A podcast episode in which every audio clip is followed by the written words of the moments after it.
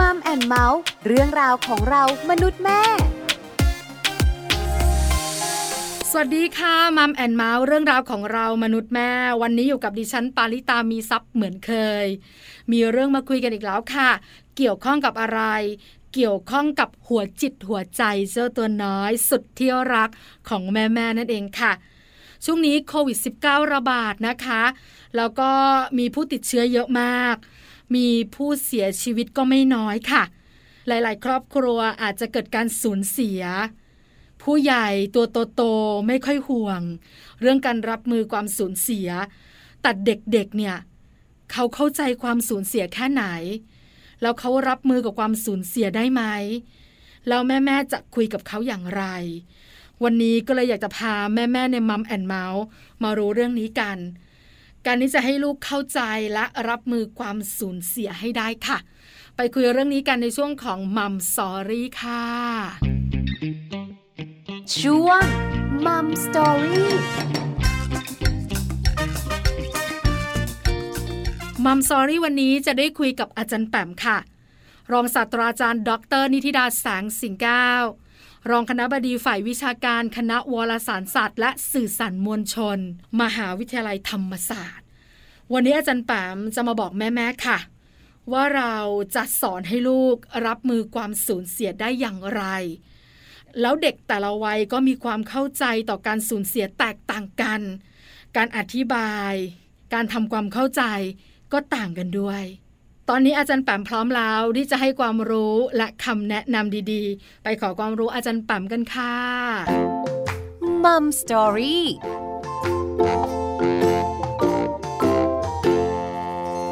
สวัสดีค่ะอาจารย์แปมค่ะสวัสดีค่ะน้องปลาสวัสดีคุณผู้ฟังทุกท่านเลยค่ะวันนี้มัมแอนด์เมาส์ได้คุยกับอาจารย์แปมอีกแล้วประเด็นวันนี้น่าสนใจเกี่ยวข้องกับเด็กๆเรื่องการสูญเสียปัจจุบันนี้ต้องยอมรับนะคะอาจารย์แปมว่ามีข่าวคราวหรือหลายครอบครัวมีการสูญเสียเกิดขึ้นแล้วเด็กๆตัวเล็กๆอาจจะเข้าใจสิ่งเหล่านั้นไม่ได้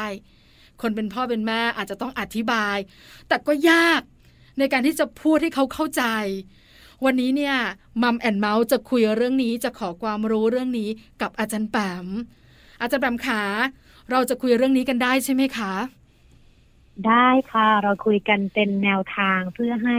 ผู้ใหญ่เนาะหรืออย่างพ่อแม่นะคะแล้วก็คนที่ต้องเลี้ยงดูเด็กๆนะคะลูกหลานของเราได้เข้าใจค่ะว่าในเรื่องของความสูญเสียเนาะไม่ว่าจะเสียแบบชั่วคราวหรือว่าเสียไปเลยนะคะคือชาตินี้ไม่ได้เจอกันแล้วเนี่ยจริงๆแล้วเนี่ยมันมีวิธีที่เราจะสื่อสารนะคะวิธีที่จะทำความเข้าใจนะคะแล้วก็ค่อยๆอธิบายให้เขาและให้เขาได้เรียนรู้เรื่องของการสูญเสียไปตามช่วงวัยได้ค่ะน้องปลา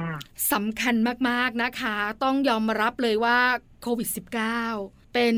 โรคระบาด ท, ที่ร้ายแรงแล้วก็พรากคนที่เรารักจากครอบครัวของเราเพราะฉะนั้นเนี่ยจะต้องอธิบายให้เด็กๆฟังจะอธิบายแบบไหนอย่างไรแล้วเด็กแต่ละวัยก็ต้องอธิบายต่างกันด้วยใช่ไหมคะอาจารย์แปมใช่เลยค่ะแต่ละวัยก็จะมีวิธีการในการรับรู้นะคะเข้าใจ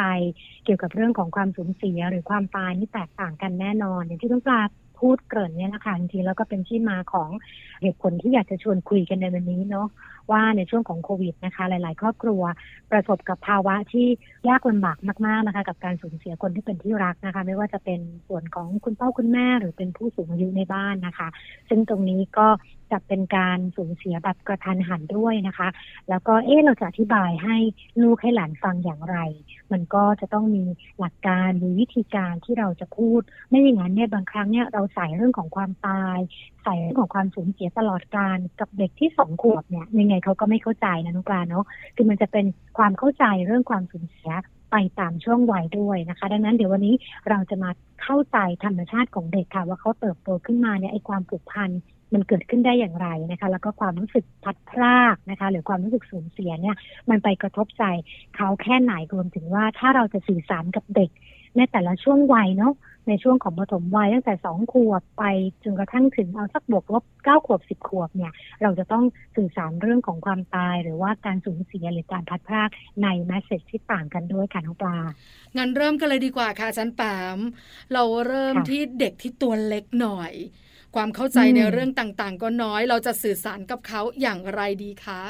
ค่ะถ้าอย่างนั้นขอเป็นเปิดเป็นกว้างๆเนาะจะได้เข้าใจจูนกันตรงกันก่อนนะคะว่าในเรื่องของการสูญเสียนะคะหรือว่าความตายจริงๆแล้วเนี่ยมันมีต้นทางมาจากการที่เด็กเติบโตเนาะคือจริงๆแล้วเป็นมนุษย์เติบโตขึ้นมาเนี่ยขึ้นชื่อว่ามนุษย์เนี่ยเป็นสัตว์สังคมเราไม่สามารถอยู่คนเดียวโดดเดี่ยวได้นะคะหรือใช้ชีวิตเพียงลำพังได้ในโลกนี้อดัมยังต้องมีอีฟเลยน้องปลาถูกไหมนักภาษาอะไรนะคะกับเด็กๆที่เติบโตขึ้นมาห้อมล้อมด้วยคุณพ่อคุณแม่ด้วยคนที่รักต่างๆบางครั้งสังเกตนะคะว่าปฏิสัมพันธ์ที่เด็กมีอาจจะไม่ได้มีกับสิ่งมีชีวิตก็ได้นะคือไม่ใช่เป็นแค่คุณพ่อคุณแม่คุณปู่คุณย่าหรือว่าเป็นสุนัขนะคะหรือเป็นแมวแต่บางครั้งเนี่ยเด็กๆจะรู้สึกยึดโยงหรือยึดติดกับสิ่งที่เขารู้สึกใกล้ตัวใกล้ใจเขามากๆบางทีเป็นสิ่งของตุ๊กตาหมีนะคะตัวน้อยบางทีเป็นผ้าห่มนะคะหรือบางทีเป็นหมอนเป็นมาน้องปลาลูกตอนเด็กๆเป็นไหมคะมีไหมคะกับสิ่งของที่เขารู้สึกเขายึดติดอะมากๆเลยแล้วก็ถ้าเกิดใครเอาไปนะแม่ก็ต้องเอาไปซักนะมีโกรธมีค่ะอาจารย์ปามลูกชายของปลาติดหมอนวัวคือหมอนอันนี้มันเป็นรูปวัวก่อนแล้วพอเราใช้ไปนานๆเนอะมันก็ตามสภาพแต่เขาไม่ยอมทิ้งอะเราก็เลยต้องพยายามทำให้มันแบบว่าจากหมอนกลายเป็นก้อนจากก้อนใหญ่กลายเป็นก้อนเล็กแล้วก็จะต้องแบบเอามากอดนอนทุกวันไปไหนเอาไปด้วยตอนเด็กๆไปต่างจังหวัดใช่ไหมคะอาจารย์แปมคุณผู้ฟังถ้าไม่มีเจ้าหมอนวัวอันเนี้ยนอนไม่ได้เลยอ่ะเข้าใจเลยค่ะเห็นภาพเลยค่ะเพราะว่าขนาดว่าเป็นพี่ตัวโตเรียนมหาวิทยาลัยด้วยกันเนี่ยเนาะเราก็เห็นมีคลาสหนึ่งเด็กเขาก็นั่งฟังที่เก้าอี้เขานะคะเราก็ยืนสอนอยู่หน้าห้องนะน้องปลาคุณผู้ฟังปรากฏว่าเขาทุกครั้งที่เขานั่งเนี่ยเขาจะมีคล้ายๆเป็นตุ๊กตาสุนัขตัวเล็กๆอ่ะซึ่งสภาพมันเนี่ยเราบอกได้เลยว่ามันไม่ต่ำกว่าสิบปีคือมันมีขนของมันที่มันเริ่มหลุดร่วงแล้วก็มีสีดำคือดูแล้วก็ไม่ได้สะอาดเท่าไหร่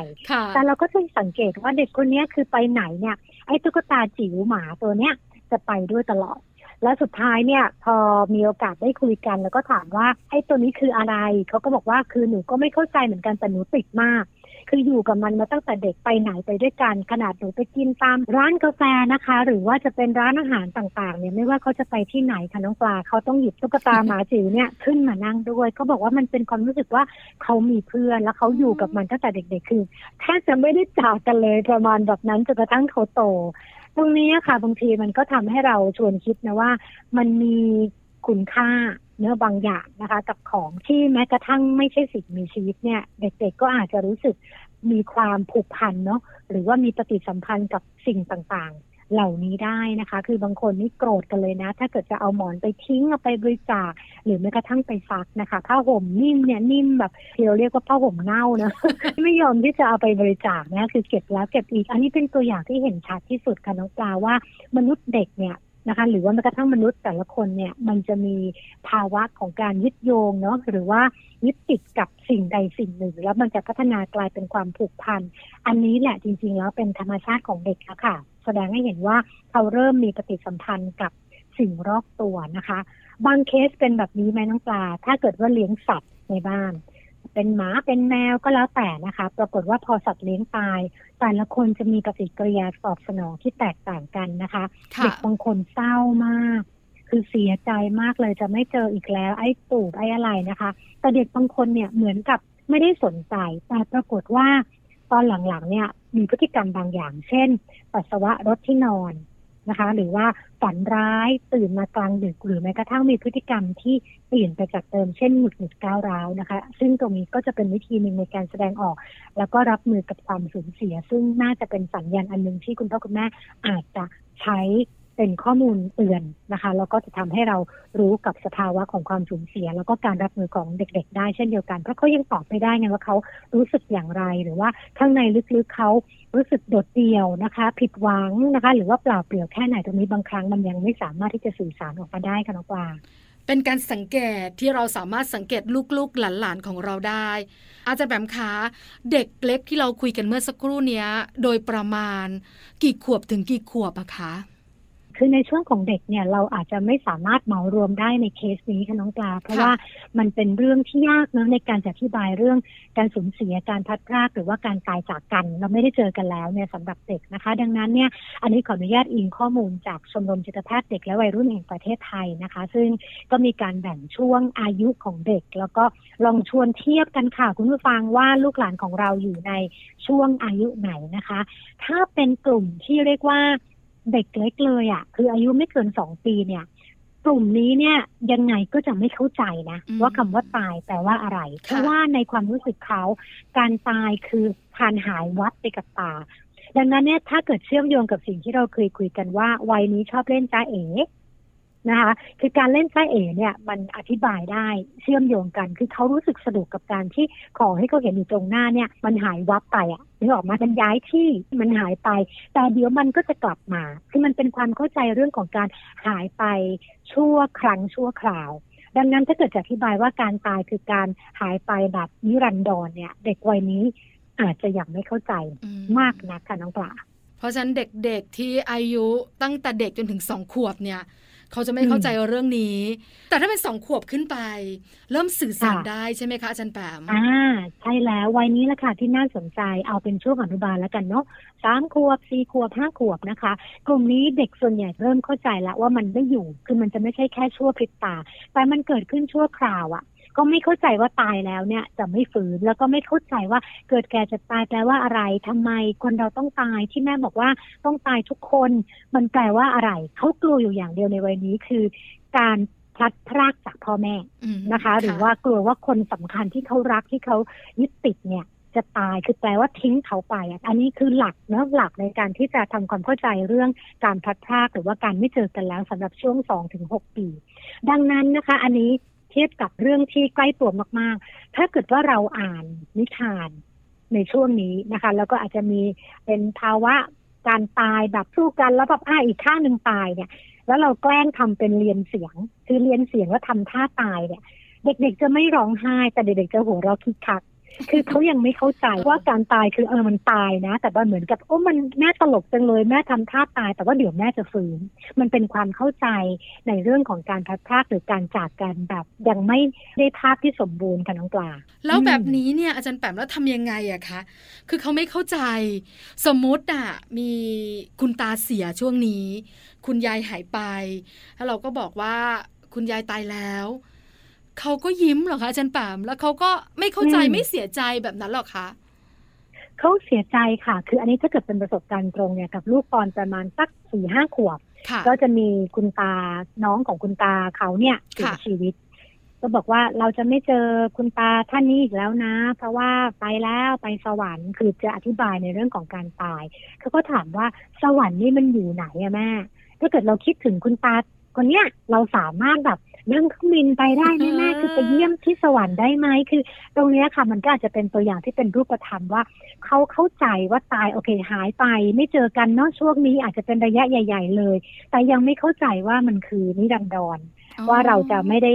กลับมาเจอกันแล้วนะคะดังนั้นเนี่ยในช่วงวัยนี้จึงเป็นช่วงวัยที่จริงๆแล้วเหมือนกับจะเริ่มมีการพัฒนาในเชิงเหตุและผลนะน้องการเนาะเราอาจจะค่อยๆใส่ค่อยๆอธิบายเรื่องของความตายแต่ว่ายังไม่สามารถที่จะลงลึกให้เข้าใจเรื่องเกิดแก่เจ็บตายได้แต่ว่าค่อยๆที่จะให้เหตุผลเพราะว่าเด็กๆก็จะเริ่มพัฒนาตัวเองในการทำความเข้าใจความหมายของการตายมากขึ้นค่ะว่ามันคือการไปแล้วไม่กลับแล้วนะตีตัวเที่ยวเดียวเนาะหรือว่าหลับไม่ตื่นนะคะหรือว่าไม่ฟื้นแล้วนะคะแล้วก็สุดท้ายแล้วเนี่ยอันนี้ยากที่สุดเลยคือบางทีคุณพ่อคุณแม่พยายามจะใส่นะว่ายังไงทุกคนก็ต้องตายแม่ก็ต้องตายเด็กบางคนร้องไห้จ้าเลยคือเหมือนกับว่าเด็กความเข้าใจเรื่องความตายแบบครบลูปเนี่ยต้องรอเวลาเหมือนกันในการที่จะค่อยๆอธิบายแล้วก็ค่อยๆให้ภาพแล้วก็ถ้าเกิดมีประสบการณ์จริงการสูญเสียจากชีวิตจริงของเขาเนี่ยบางครั้งอาจจะใช้เคสนั้นในการช่วยอธิบายแล้วก็ทำความเข้าใจร่วมกันในครอบครัวกันน้องปลาวัยสามขวบถึงหกขวบเลยนะคะดูเหมือนจะรู้เรื่องนะอาจารย์ปามแต่จริงๆแล้วเนี่ยเขาเข้าใจได้ไม่ทั้งหมดแน่ๆการพูดคุยการอธิบายทีละเล็กทีละน้อยเนี่ยสำคัญมากๆคราวนี้หกขวบขึ้นไปป.หนึ่ง น่าจะเริ่มเข้าใจเพิ่มมากขึ้นเข้าใจความตายการสูญเสียและเข้าใจความเสียใจไหมอะคะอาจารย์แปม ตามตำราบอกว่าถ้าเกิดเป็นช่วงนี้นะคะแล้วก็ค่อยๆพัฒนาไปจนกระทั่งถึงอายุสิบสองได้เลยนะคือมันจะเริ่มเข้าใจมากขึ้นละ ว, ว่าความตายคือการไม่กลับมาแล้วนะคะแล้วก็พัฒนาความเข้าใจทีละนิดทีละนิดว่าทุกสิ่งทุกอย่างมันต้องล้มหายตายจากไปในวันหนึ่งคือมันไม่มีอะไรที่คงทนถาวรตัวเขาเองถ้าเกิดเขาเริ่มโตเนี่ยเขาก็จะเปรียบเทียบแล้วว่าไม่เห็นเหมือนตอนเขาเด็กเลยนี่ออกมาคือมันจะเริ่มมีเซนส์ของการเปรียบเทียบและความเข้าใจในพัฒนาการอะของมนุษย์ว่ามันจะต้องมีการเปลี่ยนไปแล้วถึงจุดหนึ่งเนี่ยมันต้องล้มหายตายจากไปในวันหนึ่งนะคะซึ่งตรงนี้ก็จะเป็นช่วงวัยที่เราสามารถที่จะค่อยๆอธิบายนะคะแล้วก็ในเรื่องของความรู้สึกตรงนี้ก็เป็นสิ่งที่น่าชวนคุยกับน้องปลาว่าเมื่อเขาสูญเสียเมื่อเขาพัดพรากจากสิ่งที่เขารักเขารู้สึกอย่างไรอันนี้เป็นในทางจิตวิทยาเหมือนกับเราค่อยๆแกะเนาะค่อยๆทำให้เขาเห็นว่าไอ้สิ่งที่เขารู้สึกไอ้ก้อนแบบเนี้ยมันเรียกว่าอะไรมันเรียกว่าผิดหวังมันเรียกว่าเหงามันเรียกว่าเสียใจมันเรียกว่าสูญเสียมันเรียกว่าโดดเดี่ยวมันเหมือนกับเราพยายามที่จะทำให้เขาเข้าใจภาวะอารมณ์ที่อาจจะเกิดขึ้นจากการสูญเสียนั้นนะคะพอเราอธิบายแล้วเนี่ยมันจะทำให้เขาเข้าใจอารมณ์ของตัวเองแล้วเป็นพื้นฐานที่ดีเมื่อเขาเติบโตขึ้นค่ะแปลว่าเจ็ดขวบแปดขวบเก้าขวบสิบขวบสิบเอ็ดขวบสิบสองขวบเนี่ยนะคะความเข้าใจในการสูญเสียแตกต่างกันถูกไหมคะอาจารย์แปมกับวัยที่เจริญเติบโตขึ้นเนาะอืมอ๋อแล้วถ้าสมมุตินะคะอาจารย์แปม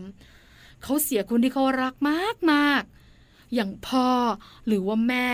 หัวใจของเขาเลยแบบเนี้ยมันเป็นอะไรที่แรง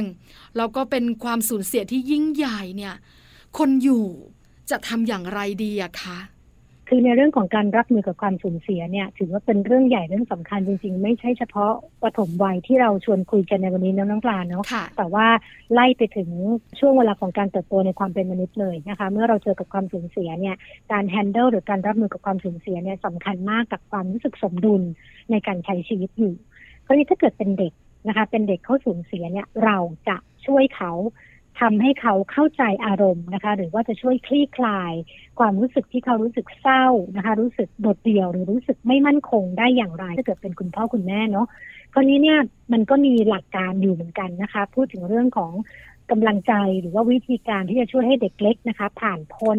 ช่วงเวลาที่เขารู้สึกเศร้าจากการสูญเสียนะคะอันแรกเลยค่ะน้องปลาคือต้องปล่อยให้เด็กๆได้แสดงความรู้สึกออกมานะคะคือไม่ต้องไปกดเขาเสียใจเขาจะร้องไห้นะคะเขาจะรู้สึกท่านบ่นบางอย่างนะคะหรืออะไรก็แล้วแต่ให้เขาได้มีโอกาสที่จะปลดปล่อยตัวนั้นออกมานะคะส่วนเราที่เป็นพ่อแม่หรือว่าคนใกล้ชิดก็คือคอยอยู่ใกล้ๆเนาะกอดประโลมนะคะให้เขารู้ว่าคืออย่างน้อยเนี่ยยังมีคนที่อยู่กับเขาเสมอนะคะแล้วก็ไม่เพิกเฉยความรู้สึกของเด็กๆนะคะบางทีมันมีแบบนี้สมมติว่าไม่ใช่เป็นมนุษย์ละกันสมมติว่าเป็นสัตว์เลี้ยงที่เขารักมากเลยแล้วก็ตายคือตายกันละไม่เจอกันละไอ้ตูบนะคะปรากฏว่าคุณพ่อคุณแม่ก็บอกว่าโอ้ยร้องอะไรนักหนาไม่ต้องร้องแล้วลูกเข้มแข็งสิลูกเข้มแข็ง อย่างนี้นี่คือผิดหลักเลยผิดหลักเลยค่ะเพราะว่าจริงๆแล้ววิธีการในการที่จะดิวกับความสูญเสียเนี่ยไม่ใช่เป็นภาวะอารมณ์ตรงกันข้ามนะแต่เราต้องให้เขาปล่อยอารมณ์ที่เขามีอยู่ก่อนเพื่อจะทำความเข้าใจตัวเองให้เราเข้าใจเขานะคะและให้เวลาหรือให้กำลังใจของเราเนี่ยมันเยียวยาตัวเขาเองคือไม่จำเป็นต้องไปบอกว่าเข้มแข็งสิลูกอย่าร้องสิลูกอันนี้อาจจะไม่จำเป็นเลยนะคะแล้วก็ถ้าเกิดว่ากรณีของการสูญเสียสัตว์เลี้ยงนะน้องปลาอันนี้สำคัญเลยค่ะอย่าเพิ่งรีบหาสัตว์เลี้ยงใหม่มาทดแทนบางบ้านเห็นลูกร้องไห้หนักมากวันรุ่งขึ้นมาใหม่แล้วเจ้ากระต่ายน้อยคือถ้าอย่างนี้ปั๊บเนี่ยเด็กจะไม่ได้มีโอกาสที่จะทำความเข้าใจภาวะอารมณ์ของเขาและบางครั้งเนี่ยตัวธรรมชาติของเด็กเขามีกลไกที่ฉลาดมากในการที่จะก้าวข้ามหรือก้าวพ้นได้ด้วยตัวของเขาเองดังนั้นเนี่ยอาจจะต้องให้เวลาสักนิดนึงค่ะกับเรื่องของเวลาที่จะทำให้เด็กๆเขาได้คืนฟอร์มว่างั้นเถอะคือเหมือนกับได้กลับมาเป็นตัวของตัวเองอีกครั้งอย่าเพิ่งไปเร่งรัดนะคะไม่ต้องบอกให้ไม่ต้องร้องไห้ไม่ต้องบอกให้เข้มแข็งหรือว่าวันรุ่งขึ้นไปหาสัตว์เลี้ยงตัวใหม่แบบนี้นี่อาจจะทำให้สูญเสียโอกาสในการที่เด็กจะเรียนรู้ความรู้สึกของตัวเองค่ะน้องปลามีคุณแม่หลายท่านมีคุณพ่อหลายท่านรักมากลูกเสียใจไม่ได้เลยถ้าสมมุติว่าสูญเสียสัตว์เลี้ยงตอนเช้าเด็กก็ร้องไห้เย็นมาละเหมือนเป๊ะค่ะอาจารย์แปวหลายครอบครัวเป็นแบบนี้ แอบพูดดักคอไว้ก่อนเลยเพราะว่าต้องมีแน่ๆเลยนะคะคือเหมือนกับโอสงสารลูกไงคือลูกโอร้องไห้หนักมากนะคะถึงเที่ยงพอบ่ายสองถ้าตอนไม่มีโควิดนะชวนกันไปเดินเลือกสัตว์เลี้ยงตัวใหม่แล้วอะไรแบบนี้นะคะซึ่งอันนี้ก็อาจจะเร็วไปนิดนึงอาจจะมีช่วงให้เราได้ใช้เวลาโมเมนต์ตรงนี้ในความสูญเสียได้เรียนรู้ซึ่งกันและกันค่ะน้องปลาใช่แล้วค่ะอาจารย์แบมค่ะแล้วเด็กๆเนี่ยเจอความสูญเสียเราได้เรียนรู้ความสูญเสียเป็นสเต็ปที่เราคุยกันเนอะปล่อยให้เขาอยู่กับตัวเองเรียนรู้เรื่องความสูญเสียเดี๋ยวเขาจะกลับมาได้ถ้าเราทำแบบนี้จะส่งผลอย่างไรต่อตัวเขาคะอาจารย์แปมมันเป็นพื้นฐานของความเข้าใจอารมณ์เนาะคือถ้าเกิดว่าเรามองในมุมนี้เนี่ยคือถ้าเกิดเราพูดถึงเรื่องของการเยียวยาเนาะคือจริงๆแล้ววิธีการเยียวยาของแต่ละคนแต่ละช่วงวัยเนี่ยไม่เหมือนกันเด็กเองเนี่ยเขาก็จะมีวิธีบางอย่างที่เขาจะเยียวยาหรือหาวิธีของเขาถ้าเกิดยกตัวอย่างที่เป็นรูปธรรมง่ายๆเนี่ยสมมติว่าเขาคุยกับคุณพ่อแล้วกูคุณพ่อดุจังนี่ออกมาคือขออะไรคุณพ่อไม่เคยได้เลยเนี่ยเด็กจะมีวิธีการในการจัดการปัญหาคือไปหาคุณแม่ถูกไหมคืออันนี้คือเป็นวิธีเบื้องต้นเลยคือเขาจะมีเรียกว่าเป็น survival skill บางอย่างนะคะที่มันอัตโนมัติโดยธรรมชาติหรือถ้าเกิดว่าขอพ่อไม่ได้ขอแม่ไม่ได้พอเสาร์อาทิตย์ไปเยี่ยมคุณย่าเนี่ยเดี๋ยวได้แน่คือมันจะมีวิธีในการเอาตัวรอดซึ่งเชื่อว่าแต่ละบ้านเนี่ยจะมีเคสแบบนี้เยอะพอสมควรคราวนี้เนี่ยพอมาเป็นเรื่องของการสูญเสียเนี่ยคือในส่วนลึกๆเนี่ยจริงๆเด็กๆจะมีวิธีของเขาอยู่แล้วเพียงแต่ว่าคุณพ่อคุณแม่หรือว่าคนรอบข้างเนี่ยต้องทำความเข้าใจนะคะแล้วก็เป็นส่วนหนึ่งในการช่วยน้องปลาเชื่อไหมว่าบางครั้งเนี่ยการเยียวยาของเด็กๆเนี่ยที่ทำให้เขารู้สึกหายเศร้าจากการสูญเสียสัตว์เลี้ยงเนี่ยเป็นส่วนของการที่คุณพ่อคุณแม่ร่วมกับเขาแล้วก็ทำพิธีกรรมแห่งการอำลาสมมติว่าลูกแมวตายนะคะนอกเหนือจากเราเห็นแล้วแหละว่ามันตายเราสอนเขาเออมันเป็นเรื่องธรรมชาตินะเราไม่เจอเขาแล้วขอให้เจ้าเหมียวไปอยู่ในที่นี่เป็นสิ่งที่เราสามารถอธิบายได้แต่ว่าพิธีกรรมสุดท้ายเนี่ยที่มันจะเป็นการปลดปล่อยบางอย่างเช่นให้เขาได้บอกลาให้เขาได้มีโอกาสเป็นส่วนหนึ่งในการทำหลุมฝังเจ้าแมวนั้นทำการ์ดนะคะหรือว่าเอาดอกไม้มาตกแต่งหลุมตรงนี้นะคะเป็นวิธีการที่ถ้าเกิดตามตำรานะบอกว่าเป็นวิธีการเยียวยาที่ดีเพราะว่ามันทำให้เด็กๆได้เกิดความประณีตในเชิงของความรู้สึกนะคะแล้วก็มันจะจบครบหลู่อ่ะมันไม่ใช่แค่รู้ว่าตายแต่ว่ามันมีการบอกลานะคะมันมีการลาด้วยคำพูดมันมีการลาด้วยจดหมายด้วยภาพวาดด้วยความตั้งใจในการตกแต่งหรืออะไรก็ตามค่ะในรูปแบบที่เด็กๆเขาอยากทำเราปล่อยให้เขาทำนะคะอย่าคิดว่ามันเป็นเรื่องที่แบบโอ้ไร้สาระเสียเวลานะคะเพราะการที่เราให้ความสำคัญแบบนั้นเนี่ยมันไม่ใช่เรื่องแค่ช่วยเขาในการรับมือความสูญเสียนะนกลาแต่ว่ามันทำให้เขารู้ว่าความรู้สึกของเขาอ่ะมันสำคัญสำหรับพ่อแม่เสมอไม่ว่าจะเป็นความรู้สึกสูญเสียความรู้สึกที่เขาอยากจะทำอย่างนี้เพื่อสัตว์ตัวเล็กๆตัวนี้ตรงนี้เป็นสิ่งที่มีค่าและมีคุณค่ามองข้ามไม่ได้เลยค่ะสุดท้ายอาจารย์แปมอาจารย์แปมอยากฝากอะไรเพิ่มเติมอยากบอกอะไรคุณพ่อคุณแม่เกี่ยวข้องกับการสูญเสียของเจ้าตัวน้อยค่ะอยากให้คุณพ่อคุณแม่ให้ความสำคัญกับโมเมนต์ของการเยียวยาอย่างเมื่อกี้ที่พูดไปอ่ะคือลองถามคุณพ่อคุณแม่ที่ฟังอยู่ก็ได้ค่ะยังจำได้ไหมอะโมเมนต์ที่เราฝังสุนัขของเราตัวแรกที่เราร้องไห้นะคะข้อของตัวเองนะน้องปลาภาพนี้ยังจำอยู่เลยอะกับการที่เราค่อยๆไปหา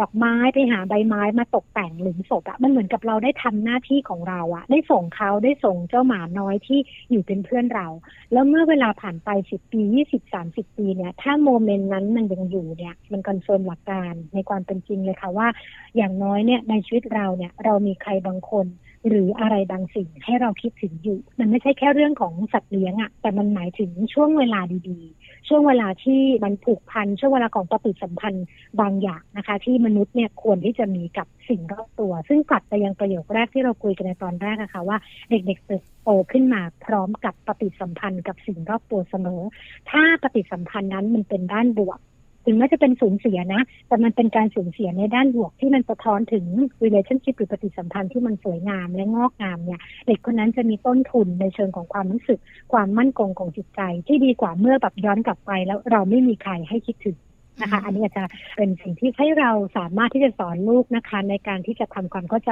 เรื่องของความตายนะคะแล้วก็การสูญเสียแล้วก็น่าจะเป็นหลักสำคัญที่ทำให้เขารู้สึกเกิดภาวะความมั่นคงทางอารมณ์นะคะแล้วก็ทางจิตใจเมื่อเขาเติบโตขึ้นค่ะวันนี้ Mom and Mouse ขอบพระคุณอาจารย์แปมมากๆนะคะกับคำแนะนำและความรู้ดีๆวันนี้ได้ประโยชน์เยอะมากๆขอบพระคุณค่ะขอบคุณค่ะสวัสดีค่ะสวัสดีค่ะ Mom Story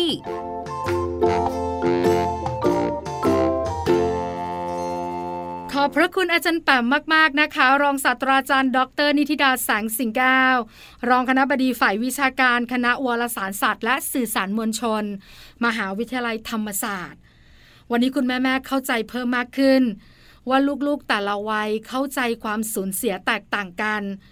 วิธีการที่จะสื่อสารและพูดคุยทำความเข้าใจเรื่องนี้กับลูกๆต้องทำอย่างไรนี่คือทั้งหมดของ Mom and Mouse เรื่องราวของเรามนุษย์แม่เจอกันใหม่ครั้งหน้าพร้อมเรื่องราวดีๆปาริตามีทรัพย์สวัสดีค่ะ Mom and Mouse เรื่องราวของเรามนุษย์แม่